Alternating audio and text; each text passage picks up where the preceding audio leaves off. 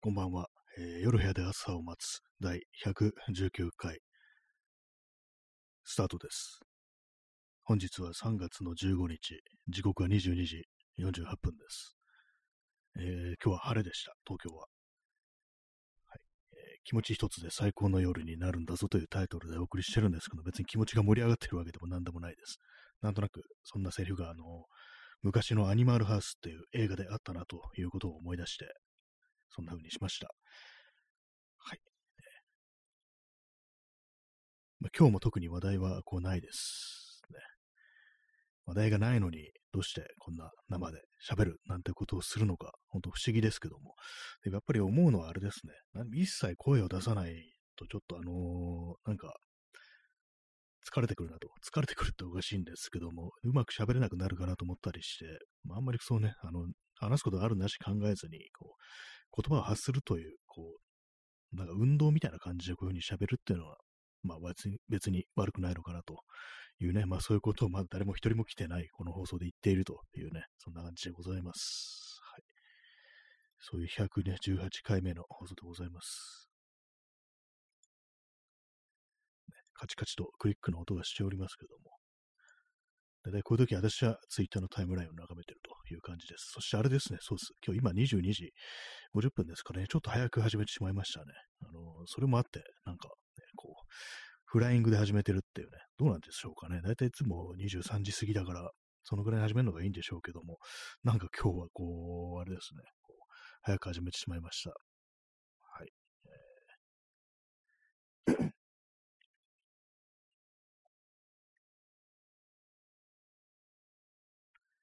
まあ特にね、喋ることもないと言いましたけども、最近よくあのパソコンをいじってるっていうことがあり、あの、この間の電源ユニットってやつを買って、買ったらいいんですけども、で、まあ、それね、買える、結局なんか結構パーツ買えるんだな。あの、ケース、箱ですね、外側の。それもなんかね、もう今使ったやつだいぶ古いから新しいやつにしようと思って、まあ、注文したんですけども、どうもね、あの、ヨドバシで頼んだんですけども、ヨドバシオンラインでしたっけ？頼んだんですけども、あの、在庫なし、取り寄せって書いてあったんですよね。これどのくらいかかるのかなと思って、まあよくね、そういう状態で注文したことなかったんで分かんなかったんですけども、結局あれでした、あのね5日ぐらい経ってから、どうもそのメーカーに問い合わせたら、そういつ入荷するか分からないと。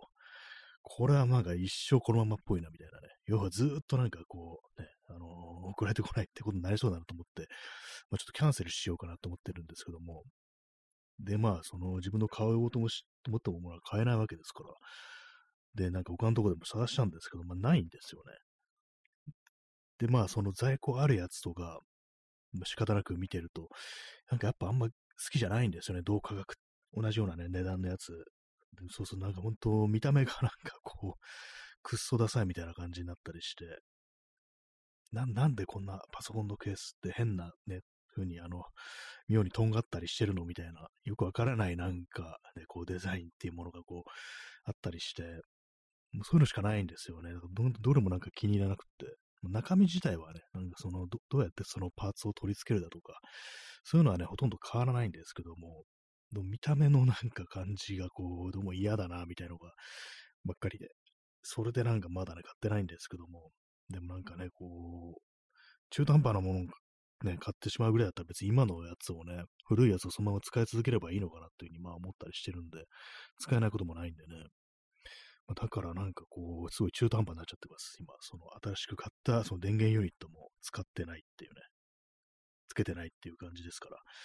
まあ、なんかこういう中途半端なところにね、こうなってると、なんか他のことにいろいろ手がつかないみたいなね、感じになるんで、ね、よくないんですけども、スパッとね、終わらせるか、別に私の買わないで古いのならいいで、いいね、いいでいい、いいならいいで、それで行くっていうふうに決めればいいんですけども、なんかこうね、いろんなところの、こう、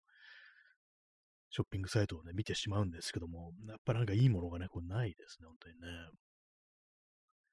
最近なんか物が手に入らないことが多いような気がします。ね、なんかね。DJ 特命、北源さん、えーただいまいただきました。ねお帰りなさい。ありがとうございます。はい。ね、まあそういう感じなんですよね。なんかそう、日本では物が手に入らないみたいな時代がもうそろそろ来るのではないかみたいなちょっと考えたりしてて、結構あれですよね、あのーなんかね、いろんなものの翻訳とか、ね、こう、海外の、こう、映像作品とかの翻訳とかね、そういうもの、日本語訳がないみたいなもの、そういうのってね、なんかこれから結構あり得るんじゃないかみたいなことを思ったりしてて、で物もなんかね、あんまりこう日本には入ってこないみたいな、そんなこういうね、感じのことがあるんじゃないかみたいなことを思ってるんですけども、ね、こういうなんかこうコンピューターとかも、ね、そうパーツとかも、パソコンのパーツとかも実は手に入らなくなったりしてなんていうね、そんなことちょっと考えなくもないですね。そうなんですよ。なんか高いやつしかないっていうね、同じぐらいの値段で、もう基本的にあれですね、あの、7000円以上出したくないという、非常に厳しい、あの、私のこう、設定みたいなのがあるんで、別にね、高いやつ買えば別にシュッとね、こう、買えたりするんですけども、でもやっぱりデザインがいいやつ、やっぱこれ高いですね。なんかね、その、たかがパソのパソコンのケースのくせによ、みたいなことは思うんですけども、なんか物によって、あの、木とかをね、使ってるのもあったりして、珍しいなと思ったんですけども、そういうやつなんかでもやっぱあの、2万5千円ぐらいとかして、ただの箱に2万5千円かみたいなね、ただの箱じゃないんですけども、ぱりなんかね、そこまで出すのちょっとな、みたいなことを思ったりするんで、ね、もう、なるべく安いやつでっていうふうに考えてるんですけども、なんか難しいですね、本当にね。えー、コーヒーを飲みます。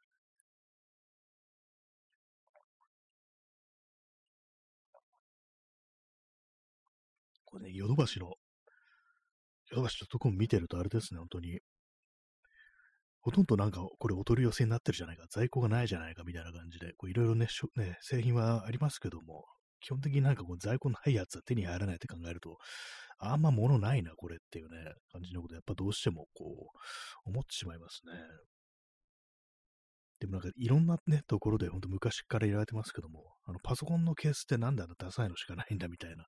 結構ね、あの、私のこう記憶ではかなり昔から言われてるんですけども、まあ最近はなんかどうなんですかね、ちょっとはマシになってきてるのかなというね、ところなんですけども、なんかね、本当にこう、微妙なんですよね。部屋に置いときたくないような、そういうデザインをしてるっていうね。特に昨今なんかあの、ファン、あの、回るやつですね。あの、冷却のために回るやつ、あれがなんかこう、すごく光ってるっていうね、のがあったりして、まあなんか、でもなんかね、こういろいろ調べると、そういう、ああいうなんか光るファンみたいなの使ってる人結構いたりして、あれどうなんですかね。眩しくないっていうね、なんかこう、目立たないかなって思うんですけど、まあ目立たせたいね、こういう人がこう、使うのかもしれないですけども、まあね、聞くいろいろ時代が、ね、変わったなっていうふうに、こう、思います。最近はあの、あれですからね、パソコンにあの DVD ドライブがついてないっていうね、そういうこともがほとんどだっていうのがありますからね。まあ私も絶使わないですけどもね。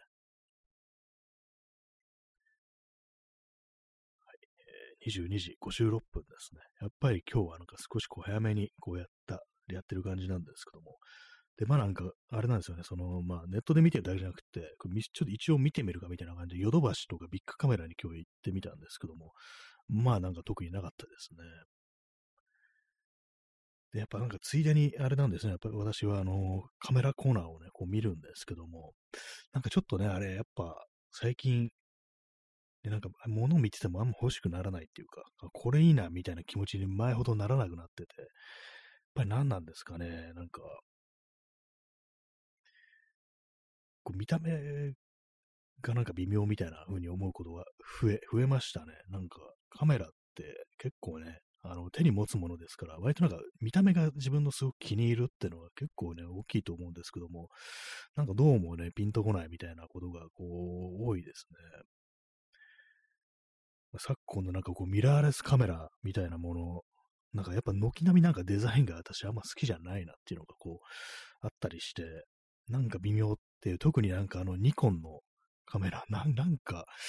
うん、多分まあ、物はいいんでしょうけれども、何かこう、ちょっと盛り上がらなさみたいな、ね、なんかやぼったいように非常にこう見えるなっていうのがあったりしますね。なんか変だな、みたいな。だったらなんか一眼レフの方がなんかよく見えるみたいな。結構ね、まあ、好みみたいなものがありますけども、私はなんか割とこう、大きいものとかゴツゴツしてるものっていうのが結構好きなのかもしれないですね。ま小型でね、シュッとまとまってる、持ちやすいっていういうものよりは、なんかむむやみになんかでかくて、こう、ごついみたいなものが割とこう好きであったりするんですけども、まあ、他のね、こう、ものでもそうですね。ただ唯一違うのは、あの、自転車ですかね。自転車はね、あんま、その、マウンテンバイク的なとことか、ロードバイクとか、ね、的なものよりは、あの、すっきりしたやつがこう好きなんですよね。なんかそこだけはちょっと違うっていう感じですね。DJ 特命、北健さん。デザインアウトだよな、ニコン。そうですよね。なんか私もちょっとほっとしましたね。なんか自分だけかなと思ったんですけど。なんかあれなんですよね。せっかくなんか物はいいけど、どうもピンとこねえぞ、みたいなね、ものあったりして、うーんっていうね、感じになっちゃいますね。まあ、DJ 特命、北源さん、ペンタックス。あ、そうです。ペンタックスはなんか割と、割と好きなの多いですね。あの、645D っていう、なんかあの、中盤カメラっていうね、センサーがでっかいやつ。あれね、結構いいなと思うんですけども、たまになんかね、あの持てるね、触れる店とかあると、やっぱなんか持ってね、こう、うっとりしてみることがありますね。あれは結構いいなと思いますね。まあ、ただもうクソでかいから、あれほんと普通になんかね、街中のスナップとかで振り回してると、まあ結構疲れるなっていうのがね、あれはかなりもうすぐになんか多分手首に来るだろうなみたいな感じのことをやっぱ思いますね。普通に手で持つんじゃなくて、こうバッグの中入れとくとか、あの、ね、ストラップ下げるかっていうね、そんな感じになりますね。あ、DJ 特命北健さん、司法、ね、宝とかね、そうですね。あれはなんか本当に、なんかあの、やっぱあの、一眼レフみたいなやつってミラーレスに比べて、なんかずしっとしてて、なんか中身が詰まってる感じがして、あれがいいのかもしれないですね。なんか一部のなんかね、隙もないみたいな、そういうところが割とこう、あったりして無駄がないっていう。やっぱなんかちょっと軽いとちょっとがっかりしちゃうみたいな、こう、ところもね、やっぱりあったりするんで、ああいうなんかこう、ね、思いと、思いと思い、思いはね、なんか疲れますけども、それはそれでっていうね、感じのがこう、あったりしますね。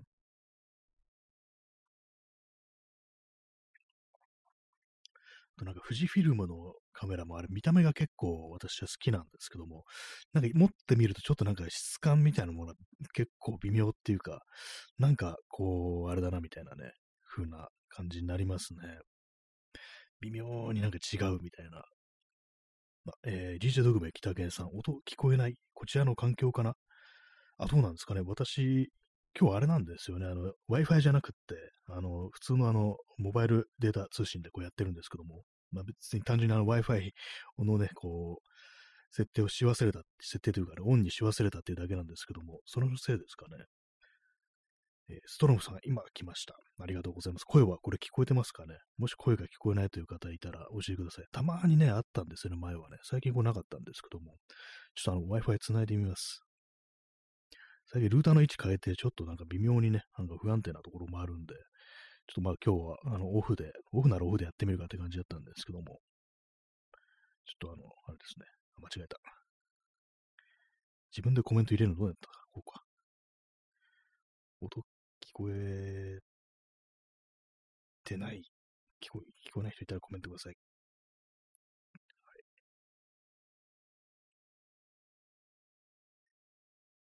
い、聞こえてない可能性がありますね。今、あの Wi-Fi をオンにしました。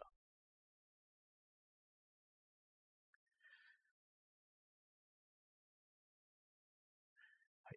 あ、北県さん聞こえた。あ、よかったです。あれですかね。やっぱなんかこう、まあ、今日はあのモバイルデータ通信でやってたっていうことで、あの Wi-Fi ね、オンにし忘れてたんですけど、そのせいかもしれないですね。えー、あ、ストロムさん、えー、新谷さんは今、アルファ7ですか？あ、そうですね、アルファ7です。ソニーのね、アルファ7初代っていうね、もうだいぶ10年ぐらい前ですよね。下手したらもう古いもの使ってますけども、今基本的にアルファ7と、あと、もう一つあの、ペンタックスの KX ってね、これも古いね、エントリー用の一眼レフで、私がこれ初めて買ったこうデジタルの一眼レフなんですけども、それはもうなんか13年ですね。13年使ってると、今日もなんか外持ってきましたで、ちょろっと写真撮りましたね。まあ、やっぱなんだかんだで愛着があるという感じで、たまにこう使ったりしますね、未だに。ちょっとまあ、あの、13年使ってると、微妙にあの、あれがあれになってきますね。あれがあれになるっていうか、ダイヤルの動きがちょっと渋くなってくるっていうか、たまになんかちょっと反応しない時があるみたいなとこあるんですけども、基本的に今全然壊れずにこう使えてるっていうね、電源入らないとかそういうことは全然なくね、使えてるんで、やっぱなかなかペンタックスって丈夫だななんていうふうに思います。ニコンもすごくね、あの、丈夫で壊れないなんていうふうに言いますけどもね。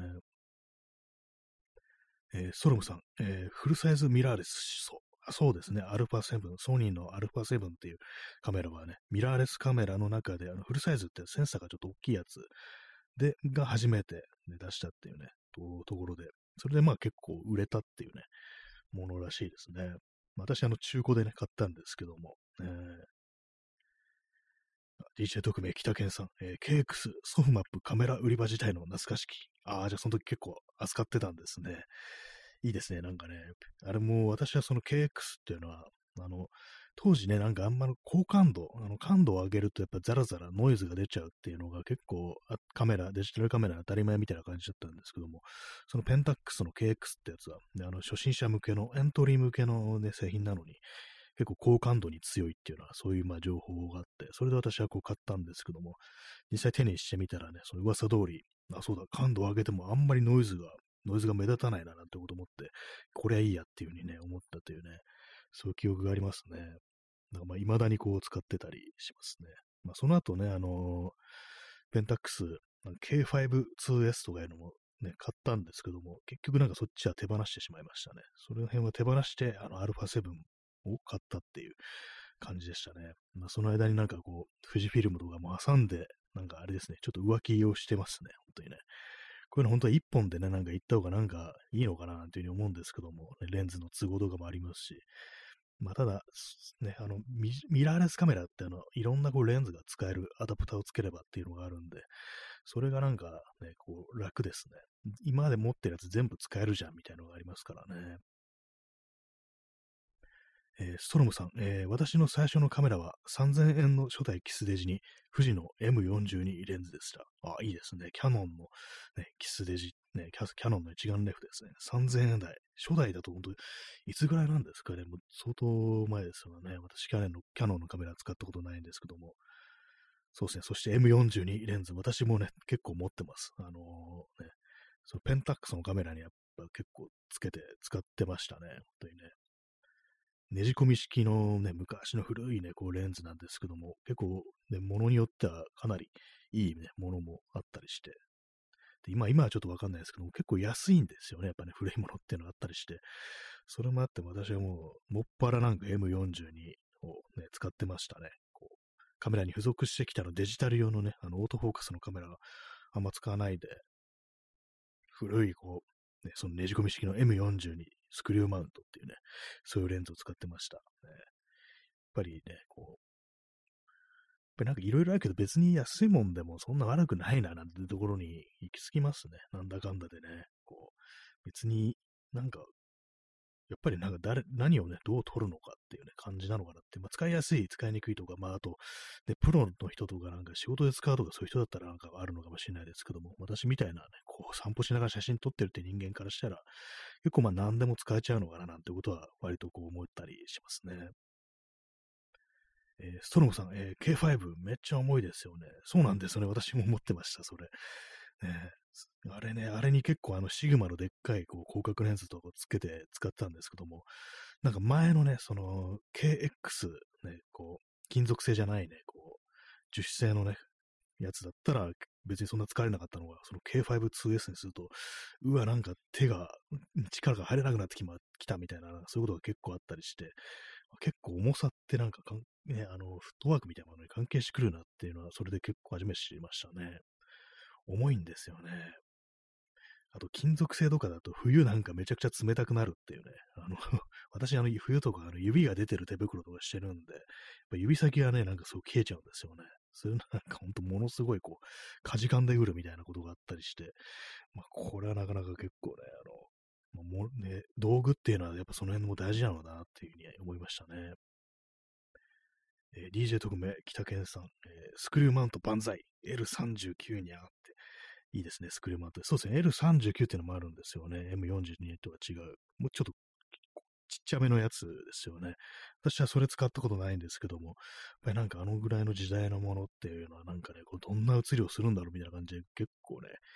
気になったりしますね。やっ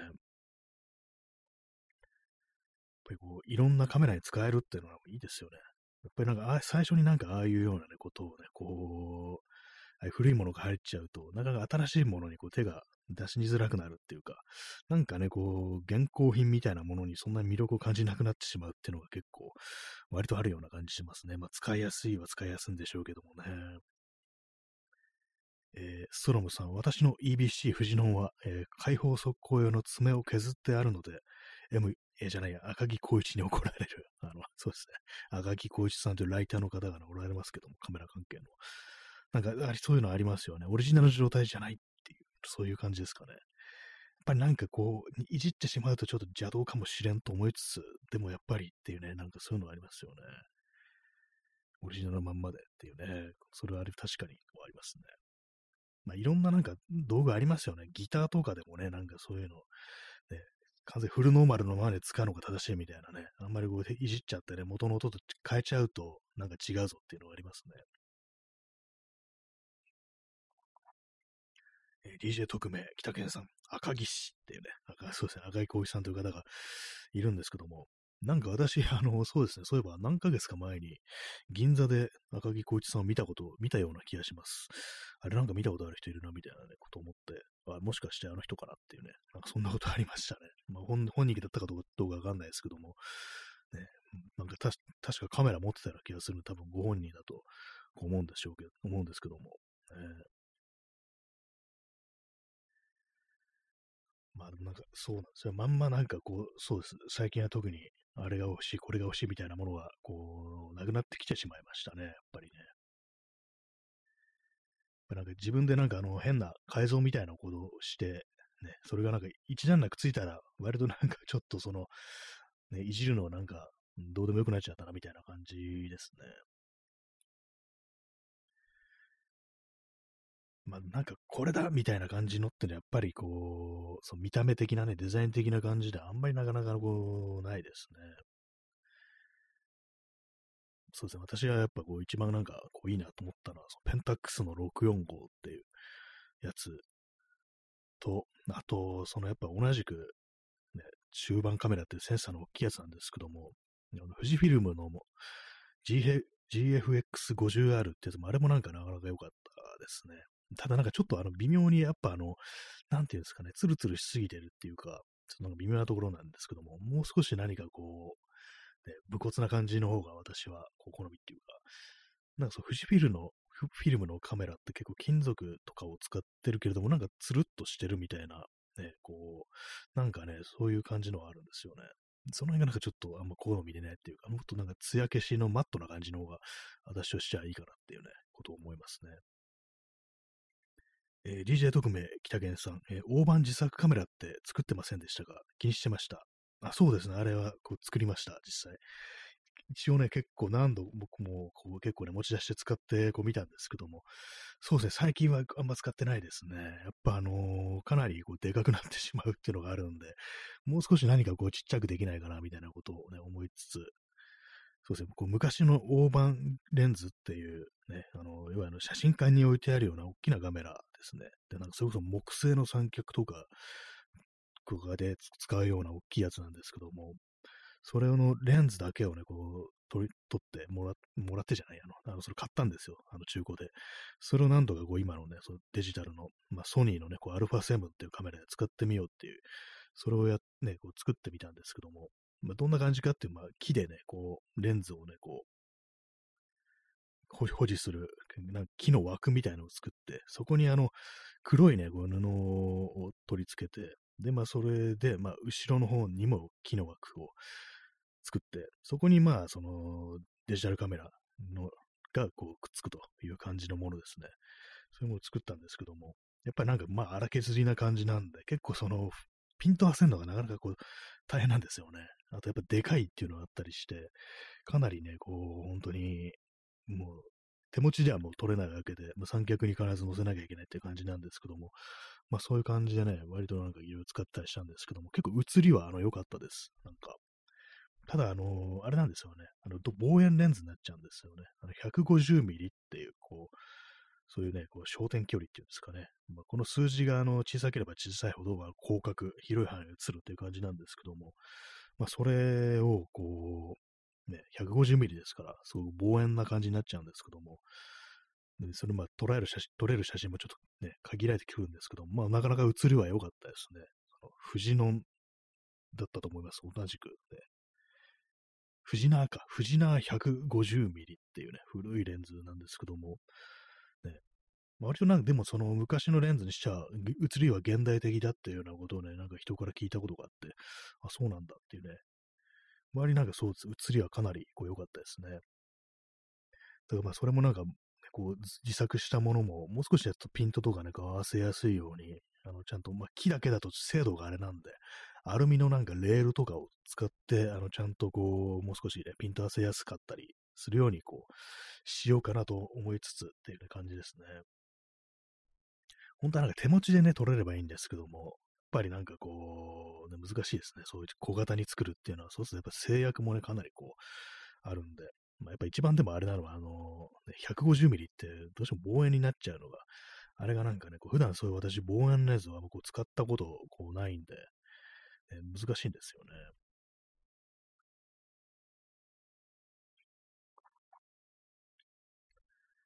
まあ、人を撮るね、こう、ね、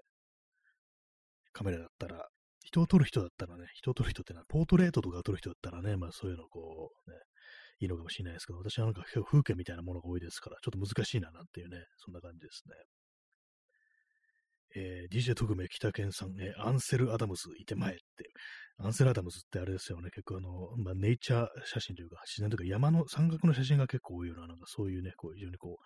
有名なこう写真家ですけども、ぱあのね、あの辺の時代の人はやっぱ当然のようにその大判のカメラをね、こうバンとこうね、出して、こう、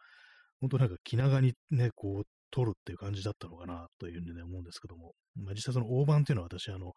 そう、フィルムでね、使うってことはしたことこうないんで、あれなんですけども、ね、私もフィルムカメラも使ったことあんなので、なんか普通のね、あの、一般的に売られてる、あら、35ミリっていうんですかね、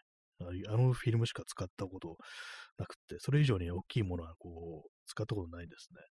まあ、それもあったりして、どんなね、感触なのか、実際ね、こう、その現像してみたりすると、どんな感じなんだろう、プリントするとどうなんだろうみたいなのがちょっと気になるんですけども、でも結構ね、やっぱ大判のなんかああいうのってすっごく 確か高いですよね。あの、かなりね、こう、コストとしては、かかるって感じなんで、まあなんかちょっとそれは手出さないだろうなというね、感じですね。まあだからこうデジタルで、ね、こう、デジタルだったら全然無限に取れるじゃんっていうね、感じでこう、大喜びにやろうかななんていうようなことを思ってるんですけども。えー、でもなんかやっぱそのぐらいそうですね、あの昔のそのアンセル・アザブスになったつもりで、こうね、どねどしかりとね、こう腰を据えてこう取るなんていうのも、こういいのかもしれないですね。そうなんですね。私なんかもう、パッと取ったらパッとどっか行くみたいな感じですからね。ほんと一箇所になんかずっと椅子あるみたいな、なんかそういう感じでこう、写真撮るっていうのも、もしかしたらいいのかもしれないですね。そうまあ、未だになんかやっぱ自分のスタイルみたいなものってのはこうはっきりしてないですね。最初にそうですね、あのカメラ買った時はね、あの、三脚とか全然使ってなかったですからね。え、P さん、えー、出遅れました。ありがとうございます。本日もこうやっております。今日はあの1時間やるというね、そんな感じでございます。あの少し早めに外しめてしまいました。なんとなく、特に何の意味はなくね、こう、珍しくあの22時台に始めるという感じでしたね。そうなんですね。昔は、そのね、デジタル一眼とか買ったばっかりの時って、あんま荷物持ちたくなくって、で、それで本当になんか小さな、ね、バッグに、その時あの、ボブルビーっていうね、あの、ハードシェルっていう、ハードシェルっていうのはあれです、本当なんか、外装にね、あのー、樹脂製の板みたいなのがついてて、要はなんか、あれなんですよ。本当なんかあの、亀の甲羅なんていう風に言われたりしましたよね。ボブルーミーのバックパックっていうのがあって、それのなんか小型版っていうか、あのウエストバッグみたいに使えるやつで、それをあの斜め掛けにして私は使ったんですけども、その中に、えー、カメラと本体と、あとまあレンズ、もうちっちゃいのもう一個ぐらいみたいな感じ入れて、で、その脇のなんかストラップみたいのに、あの、三脚じゃなくて、あの、ゴリラポットっていうね、あの、足がぐねぐね曲がる。よく売ってますよね、ああいうの、三脚みたいなやつで。それをね、あの、ストラップにくくりつける感じで、まあ、そういうかなり軽装でね、あの、いろんなところに自転車で行って、こう写真を撮ってるっていうことが、あの、その初期のね、段階ではそういう感じでしたね。あんま私はその時荷物持ってなかったんですよ。今でこそね、なんかやたらと大荷物にこうなったりはしてるんですけども、こう写真とかね、こう、カメラとかなんか、デジカメとかなんか、割となんか興味持ち始めた頃は結構軽装だったなということをね、思ったりしますね。で、あんた、あの時の方がでもなんかいろんなとこ行ってね、やっぱあの、たくさん撮ったりしてましたね、やっぱりなんかね。あれがなんか本当に2000年、そう、10年ぐらいですから、まあなんか偉い時間が経ったななんてこと思うんですけども、なんかやっぱりでもあんまりこう前に進んでないようななんかそんな感じってのはありますね。そんな大したもの撮ってないなみたいな。同じところばっかりなんか撮ってますね。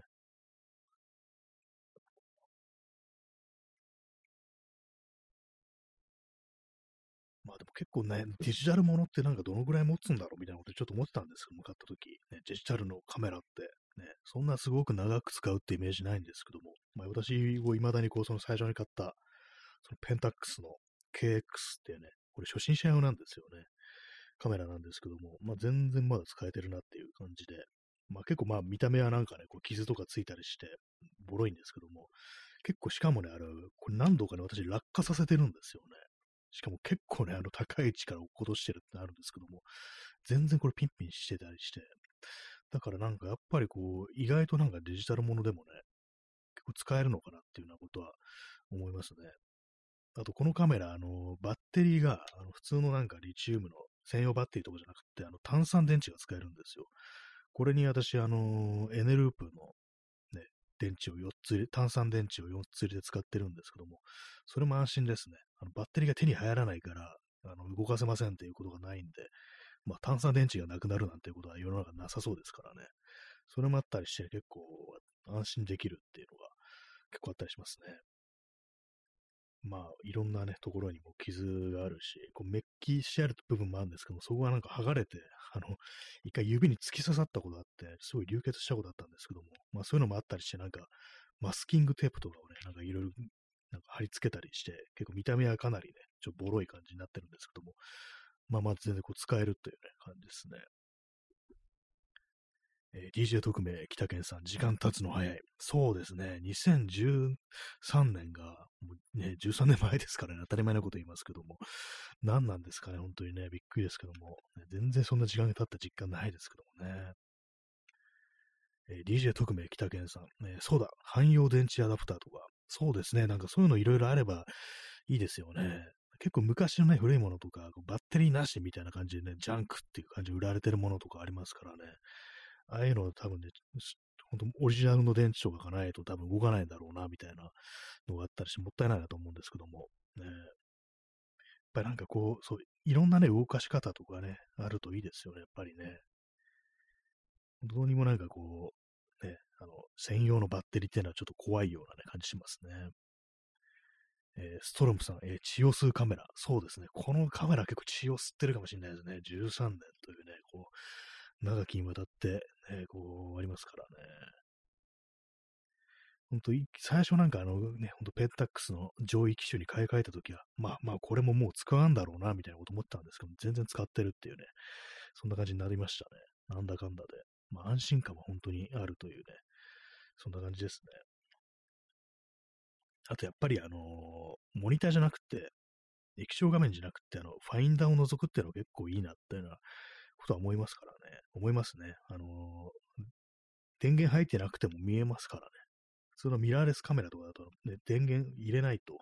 あのね、液晶に何も映らないですからね。液晶には何も映らないですけども、ファインダーがないですからね。そういうのはなんかちょっといいですよね。最近なんかたまになんか、ちょっとね、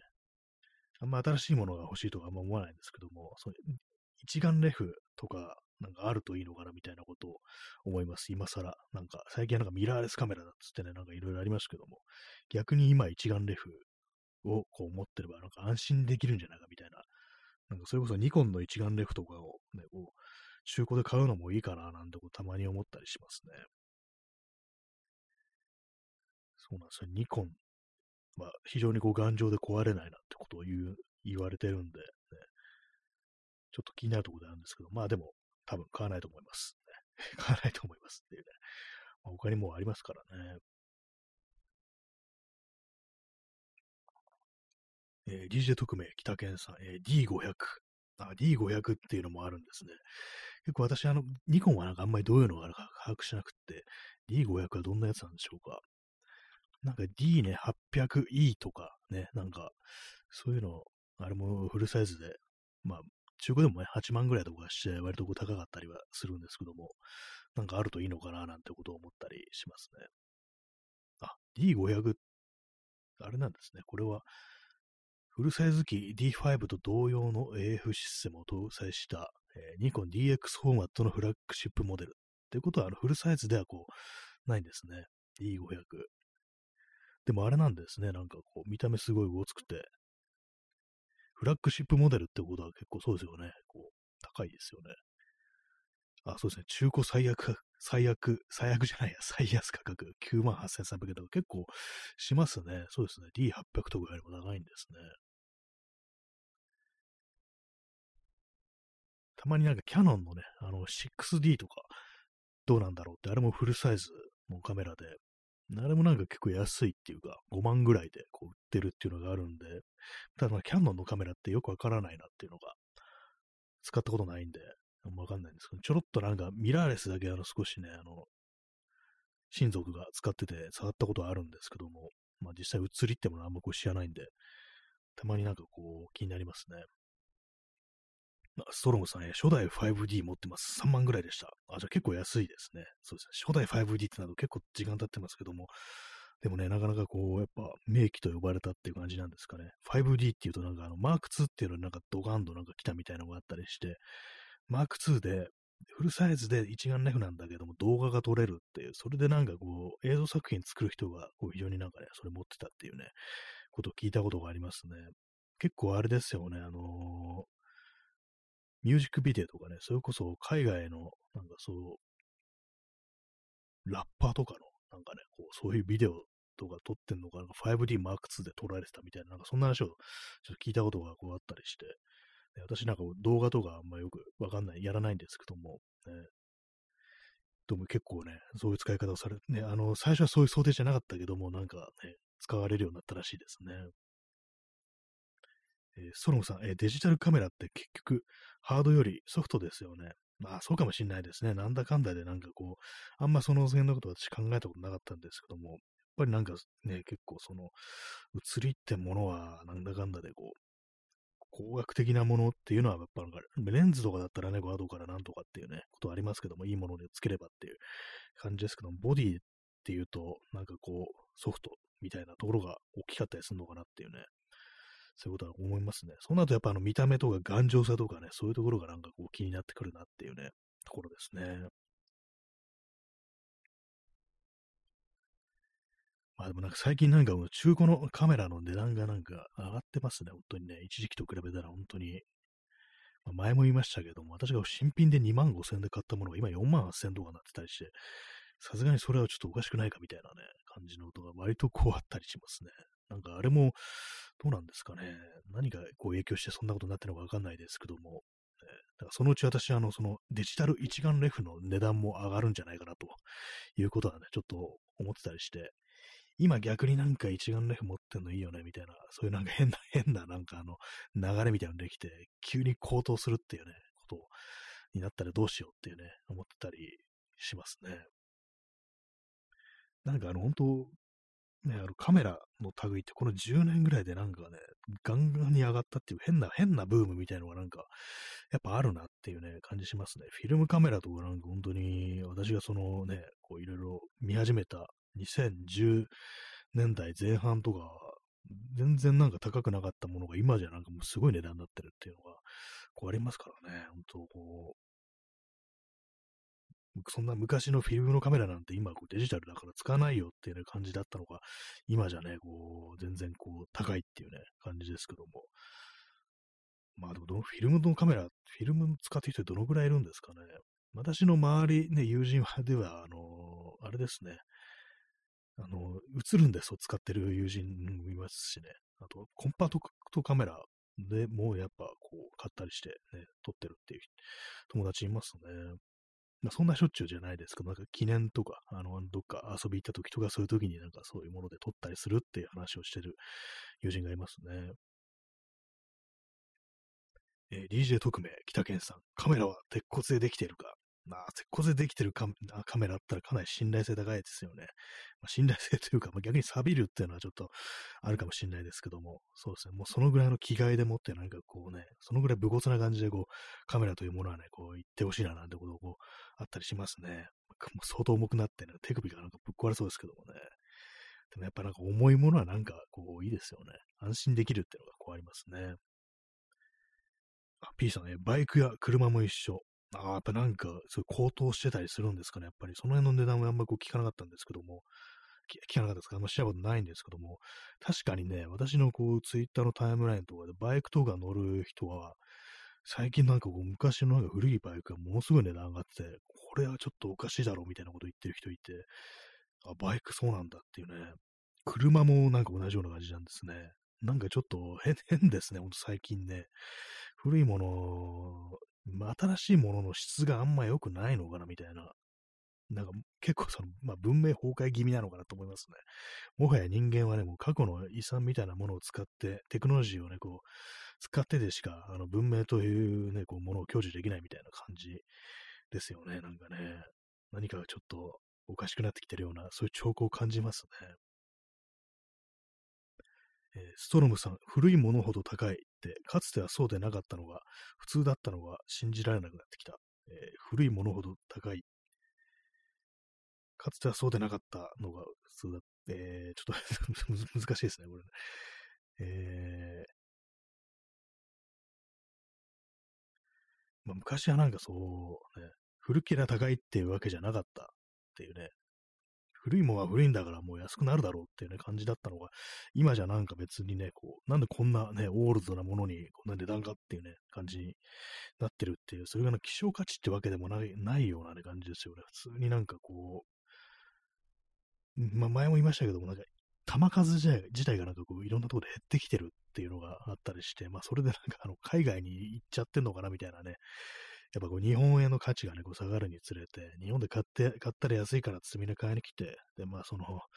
ね、こう、日本には物がないみたいな風になるっていうね、そんなことをもしかしたら、な、そんな風にもしかしたらなってんのかななんてことはね、ちょっと考えてしまいますね。なんかこう、今あるものちょっとで大切にしないといけないのかなみたいなね、感じですね。それこそさっき言ったみたいなデジタル一眼とかなんか、ちょっとね、買っといた方がいいのかなみたいな感じにね、ちょっと思えてきましたね。これからものすごい高騰したりしてっていうね。まあ、機械式と比べてそのデジタルってのは直せないっていうね、のがありますけども、ね、フィルムのカメラとかだったらね、ほんとまあ、どっか頼んだりとか、ほんとまあ、腕に自信のある人だったら自分で直しちゃったりするって人もまあ、いたりするみたいなんですけども、まあ、私はできませんけどね。やっぱりなんかこう、ね、まあでもそうですね、あのフィルムのカメラでもフィルムが供給されなくなったらっていうね、それはこうあったりするんで、やっぱ人間あれですほど、最終的にあのピンホールカメラっていうね、そういう風になるのかもしれないですね。いやでもピンホールカメラもあるか。あのー、その薬剤みたいなのが必要なんですかね。そうするとやっぱり日光写真っていうね、私がたまにやるあのサイヤのタイプっていう日光写真、あれしかないのかなというね、ふうな気がしてきました。その日光写真っていうものも基本的には、あの、ネガっていうものを作って、まあ、フィルムだったらね、あの、ネガフィルムありますよね。あれを使って、こう、まあ、プリントするっていう感じなんですけども、まあ、デジタルの場合は、あの、インクジェットのプリンターとかで、こう、白黒反転させた、こう、ものをね、こう、ネガプリントとしてこう出して、紙でコピー用紙とかで。で、それに私、あの、ローを塗って、で、ちょっと透けさせるわけですよ。ちょっと半透明みたいな感じなんで、そうなると。それを使って、そのサイヤのタイプっていうね、写真をプリントしたりするんですけども、ね、まあそれでもね、あの、一応フィルム的なものだとかね、カメラ的なものは必要になりますから、それなしで直でなんかいけるってなると、まあ、レンズだけ用意して、でも箱みたいのを自分で作って、で、まあその中にあの、サイヤのタイプ、あの、ね、あの、紙に印画紙、薬品を塗った印画紙をセットして、で、まあ、直で焼き付けるっていうやり方っていうのをなんかあの、いろいろネットで調べたとき、それやった人がいたらしく、でもやっぱね、あのー、あれです紫外線、太陽のね、こう使ってね、こうやらなきゃいけないわけですから、紫外線を使わなきゃいけないわけですから、あの、髪が焦げたっつってね、なんかそんなオチでしたね。なかなか難しいんですね、やっぱりね。え、DJ 特命、北健さん、えー、サイヤの素晴らしい。そうですよね、サイヤのタイプ、ほんとなんか、安い、まず安いっていうね、あの、2種類の薬品しか使わないっていうのが、これがまたいいんですよね。割となんか、こう、その劇薬みたいなものは使わないでできるっていうのがあるんで、私も最初なんか、昔のやり方でプリントってものをやってみようかなって思った時いろいろ考えたんですけども、一応、鶏卵子っていうね、あの、卵のね、なんか白身を使うやつとか、考えたんですけども、一番なんか手軽なのが、その薬品2つで、ね、こう2種類でできるっていう日光写真、サヤのタイプだったんで、まあ、それに手を出したんですけども、やっぱりね、こう、ハードルがそこまで高くないっていうのは素晴らしいなというふうにね、こう思いますね。2種類の薬品とあと太陽があればいいっていうね、紫外線があればいいっていうね、そういうものですね。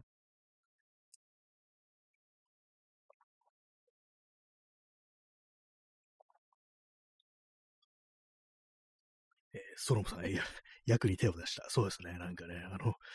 薬のね、色がちょっと面白いんですよ。なんか抹茶みたいなね、抹茶パウダーみたいな色してるんですよ。その、サヤのタイプに使うやつ。これなんだろうこれみたいな感じをね。割とそうなんですね。しかもなんか私が買ったのは、そのキットみたいなやつで、まあ、初めから2種類のボトルがあって、その中にこう、薬がね、こう入ってるんですけども、薬品が。この中2500円ぐらいで買えて、で、それ結構大きめのね、こう、紙に、多分ね、80枚ぐらいはプリントできるぐらいの量が入ってて、まだ、まだ全然残ってますね、まだね。結構ね、こう、いいいいです、あれ、本当に。あ、そうですね、DJ 特命北源さん、今度、サイヤの教えてほしい。あそうですね、ちょっとなんか、自分がね、こうやるにあたって知り得たこととか、なんかいろんなところにね、こう、ね、広げていきたいっていうか、やっぱりそういうなんか知識のというかね、こう、経験みたいなものと共有できた方がいいなと思うんで、ね、そうですね、なんかこう、機会があったら、こう、そういうものをね、こう、人に伝えるということができればなっていうふうに思いますね。結局そうですね、ネガフィルムとかの作り方は割と手こずったなっていうのがあるんで、最初私、あの、その紙に、あの、左右反転、左右じゃないや、あの、まあ、左右も反転させるんですけども、白黒反転させた、ね、こう、モノクロのね、こう、プリントを作って、そこにあの、最初はオリーブオイルを使ってたんですよ。そのね、ネガフィルムを作るのに、まあ、半透明な状態にしたいわけですから。やっぱりね、あれなんですよ。そのオリーブオイルだと、あのー、紙にね、あの油がついちゃうんですね。当たり前なんですけども。それもしっかり乾燥させると、今度はそのね、あの、透け具合がなんか微妙になっちゃって、難しくなるんで、まあ、それどうしようと思ったんですけども、あ、そういえばなんかロー、ローがあったと思って、それを塗ったらね、なんかその、ね、印画紙に油が付着することなく、でそこそこなんかね、ちゃんとその透明度みたいなね、ものも保てる感じでうまくいったんで、結構ね、その辺のなんか知見みたいなものはなんかやっぱね、こう、ちゃんとまとめた方がいいのかななんていうふうにね、こう、思いますね。そうですね、私もなんか、名刺みたいなものをその鞘のタイプで作るってことをこうやったんですけども、それもね、ちょっと新しいのをこうすらねばなんていうふうにね、ちょっと思ってるところでございます。鞘のタイプってなんかあれらしいんですよね。あのー、結構長持ちするっていうね、ことらしいです。やっぱ古典技法っていうものは、その、すごくね、あの、今なんか、多分インクジェットとか、まあ、ちゃんとしたインクジェットだったらそうじゃないかもしれないですけども、やっぱりあのそ普通にプリントしただけだと、紫外線とかそういうものでどんどんどんどん色あせちゃうみたいな、そういうのがあるらしいんですけども、まあその手の古典技法っていうものは、その辺のなんか劣化みたいなものに強いっていうね、話を聞いたことがあるんで、まあでもモノクロですけどもね、まあ、カラーだとちょっとわかんないですけども、えなんか写真とかなんかこう撮ったりしてると、やっぱこれってどのぐらい持つのかなみたいな、特にデジタルとかだとデータっていう形で、本当になんかね、ストレージの中にあるだけみたいな状態ものがすごくたくさんあるんで、これも最終的には消えてなくなっちゃうんだよな、みたいなね、こう、運悪くね、そう壊れたりしたら、ね、バックアップ取ってても、ね、こう、全部一気にダメになったらみたいなことってやっぱどうしてもこう考えちゃったりして、実体がないってなるとね、結構その気になっちゃうんですよね。これなんかすごく無駄なことしてんのかなみたいな風になるんで、やっぱりそういうものに抗っていくには、やっぱそのプリントとかして、なんか実体のあるものにしていくっていう過程ってのはかなり必要なのかなというふうに思いますね。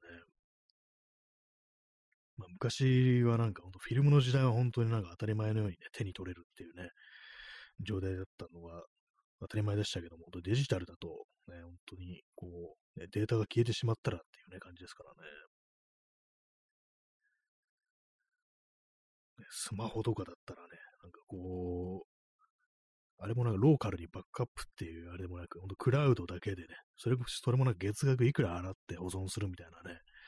そんな感じの人も結構いると思うんですけども、なんかやっぱああいうのってなんか結構変な感じするっていうか、こう自分がこうデータ持つのにずっとなんかその、企業側の都合だとか、あとまあお金払わなきゃいけないとか、ね、なんかそんな感じになるのってなんか変だなってことは思うんで、やっぱりどうしてもね、こうフィジカルというものは重要なんじゃないかってことはやっぱりこう思いますね、本当にね。まあでもそういえば考えてみればいろんなところでそのね、古いものっていうか、まあ、その音楽とかでもね、あのカセットテープだとかレコードだとかのいいなっていうね、言ってる人とかね、こう、若い人とかでもたくさんいるって、まあ、フィルムカメラとかでもそうですけどもね、なんかそういう人いるんで、やっぱなんかどうしてもそういうのに抗っていこうっていうね、ふうに考える人も増えてるのかなというね、ふうに思いますね。DJ 特命北源さん、えプリント、物化したい。そうですね、本当に、ね、データだけじゃなくってね、バンと目の前にあるっていう。ね、ああいうもの、特にあの楽奏とかね、楽に入れたりしてみたら結構なんか気分変わんのかなっていうふうに思ったりして、たまに考えるんですけども、そうですね、やっぱりこう、ものにね、一旦なんかこの現実にね、こう、ね、受肉させないとっていうね、かなりこう大げさな言い方ですけども、そうなんですよね、こう、本当に実体化させたいっていうね、そういう感じはやっぱりありますね。最近あれですね、こう、あの、エレキギターとか、ね、なんかこう、たまにこう見てると、なんかああいうもの見てると結構私もね、大して弾きもしないくせに欲しくなってくるんですけども、いや、でもこれはね、あの、電気がないと弾けないんだぞっていうふうに思って、本来ね、自分が何かそういう楽器的なものを買うとしたら、あの本当ね、まあもうすでに持ってるんですけども、やっぱあの電気なしで弾けるアコースティックギター、アコースティックギターとかそういうものにした方がいいんじゃないかみたいなね、ことをこう思ったりしますね。本当なんかこう、文明が崩壊した時にね、こう、弾ける楽器っていうのはね、あの、エレキギターじゃないですからね、電気がなくても弾けるものっていうね、そういうことはなんかどうしても考えちゃいますね。なんでこんなにあのね、その文明崩壊みたいなものを気にするんだってのありますけども、なんかね、こう昔からね、こう、そういう変な心配みたいなのがありますね。電気が使えなくなったら、一体どうやってこのね、ものを使えばいいんだみたいなね、そんな感じってありますね。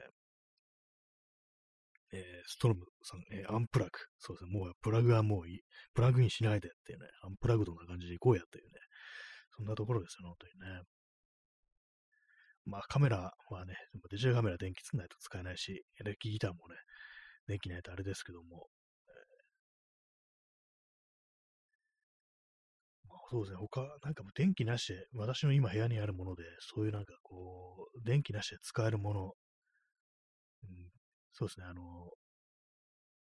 アコースティックギターぐらいですね。そうですね。自転車、自転車もそうですね。自転車もまあ使えますね。えー、P さん、えー、Twitter ライフログのつもりで使っていたけど、怪しくなってきた行く末が。ああ、そうですね。確かになんかそういう感じでね、あの使ってると、使えるんじゃないかぐらいの感じってありましたよね。これ永遠に続くのかなぐらいのね、ありましたけども、最近ちょっとかなり怪しいですよね。そのイーロン・マスクになってから以降、これ本当に終わんじゃないかみたいな瞬間って結構ありますからね。かなりいい加減なことやってますからね。それもあって私、あの、その過去のね、アーカイブみたいなのやっぱダウンロードしましたね。それで、急になんか使えなくなったらと思って、ダウンロードしたんですけども、まあ、大したこと書いてないですけどもね、私の場合。ね、気になりますね、そういうのね。本当なんかあのー、あれです。ネットってものは、あれですね、すぐなくなっちゃいますね、本当にね。昔見てたあのホームページ、今どうなってんだろうって言ったら大体ないですからね、本当にね。消えんの一瞬ですよ、ないのね。私が昔やってたなんかね、こう、ウェブサイトとかも、もう無料のね、スペースでしたから消えましたからね。ストロムさん、えー、弾薬さえあれば動く銃という機械に執着するアメリカ人もそういうことなのかも。あ、それありそうですね、なんかね。やっぱああいうなんか、こう、なんかどうしても銃ってなるとね、あの、ちょっと文明っていうものを感じさそうそうですけども、アメリカ人からしたらその原始的な武器っていう感じなのかもしれないですね。これさえ、これがあればっていうね、なんか感じでこう執着したくなるっていうね。なんかわかる気がしますね。特になんか銃の中でも非常になんか気候がこう単純なやつとか、ね、リボルバーとかね、なんかそういうものとか、なんかなんかね、私結構好きだったりこうするんで、銃に執着するアメリカ人、まあ怖いですけどもね、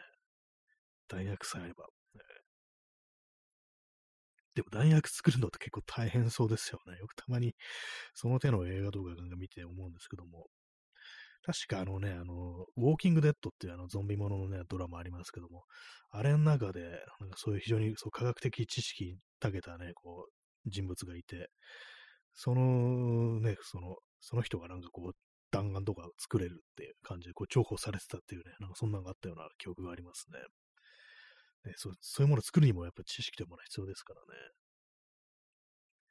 え DJ 特命、北健さん。鉄骨こそ信頼の証。そうですね。あの、確かに、鉄骨いいかもしれないですね。頑丈ですからね。頑丈ですからねってあれですけども。そうですね。もう信頼の証ってのは言えてるかもしれないです。私がなんか鉄骨にこだわるのも、実はなんかそういうね、こう、あの、ことを無意識のうちに思ったかもしれないですね。鉄骨がいなきゃっていうね。アルミとかもね、まあいいですけども、アルミはなんかね、こう、軽いけれども、急にね、あの、錆びてくると急にあの破断するっていうね、そういうのがありますけども、ね、弱点みたいなのがやっぱあるらしいですね。鉄骨はちょっとあの、あれですかね、鉄はあの、ちょっと柔らかい、しなったりしますからね、まあそういう良さがありますよね。えー、P さん、えー、そのあたり、イーガンの純烈都市のイメージ、先進国の技術参加を謳歌する人たちだけのものに、えー、先進国の技術、技術参加、ね、謳歌する人たちだけのものに過ぎなかったのかも。まあ、イーガン、グレッグ・イーガンって人でしたっけ ?SF 作家ですよね。純烈都市。ちょっと私その人の作品読んだことないんですけども、そういう感じなんですね。ちょっと気になりますね、その作品。先進国の技術参加は、あの、それをね、謳歌する人たちだけのものに過ぎなかったっていうね、まあ、そうですね、確かにね、我々みたいなね、こう、文明にね、こう暮らして人間化したら、そういうもの当たり前にあるって感じだけども、いざそれがね、すべてのその文明が崩壊してみれば、全然そんなもの使えないっていうね、弓矢とか槍の方が強えぞみたいな感じになるかもしれないですね、ほんとしたらね。弓矢ね、弓矢難しそうですね、本当にね。私、あの、斎藤隆夫のサバイバルって漫画で、それもなんかね、大地震とか天変地異で、もう世界が崩壊するんですけども、主人公のね、こう、悟君っていう、ね、少年が狩りをするのにね、こう、弓矢をね、自分で作るんですけども、やっぱ最初も全然うまくいかなくって、全然まっすぐ飛ばないや、なんていう風にね、こう言ったりして、なんでだろうってなったら、あ、そうだ、これ矢尻がないんだっていうね、矢尻、矢尻っていう、矢尻でいいのか。あのー、ね、矢のね、発射する矢のね、あの後ろ側には鳥の羽みたいなのついてますよね。これが、ここになんかついてると安定するんだってなって、そこになんかあのね、鳥の羽をつけて、やった、飛ぶようになったなんてね、そういうのありましたけども、まあ、私が同じね、立場にいたとしたら、もう全然そんなんでね、気づかないでね、こう、諦めてるっていうね、こうイメージしかね、こう浮かばないですね、本当にね。せいぜい作れて槍とか斧ぐらいのね、感じでね、石、石槍とか石斧ぐらいのね、感じしかないですけども、ね、もう弓矢の練習しようかなぐらいの感じになってきますね。もうかなりやばいですけども、危ない人ですけどもね、そんな弓矢の練習してるやつなんかいたらね、何に備えてるんだって感じですよね。かなりもう狂気を、狂気を持ってるやつがいるっていうね、感じになりますけども。まあそうですね、そう先進国の技術ってのは、やっぱりこう、テクノロジーは素晴らしいっていうのもね、なんかこう、本当一部に限られてるのかなっていうね、ことはやっぱあるかもしれないですね。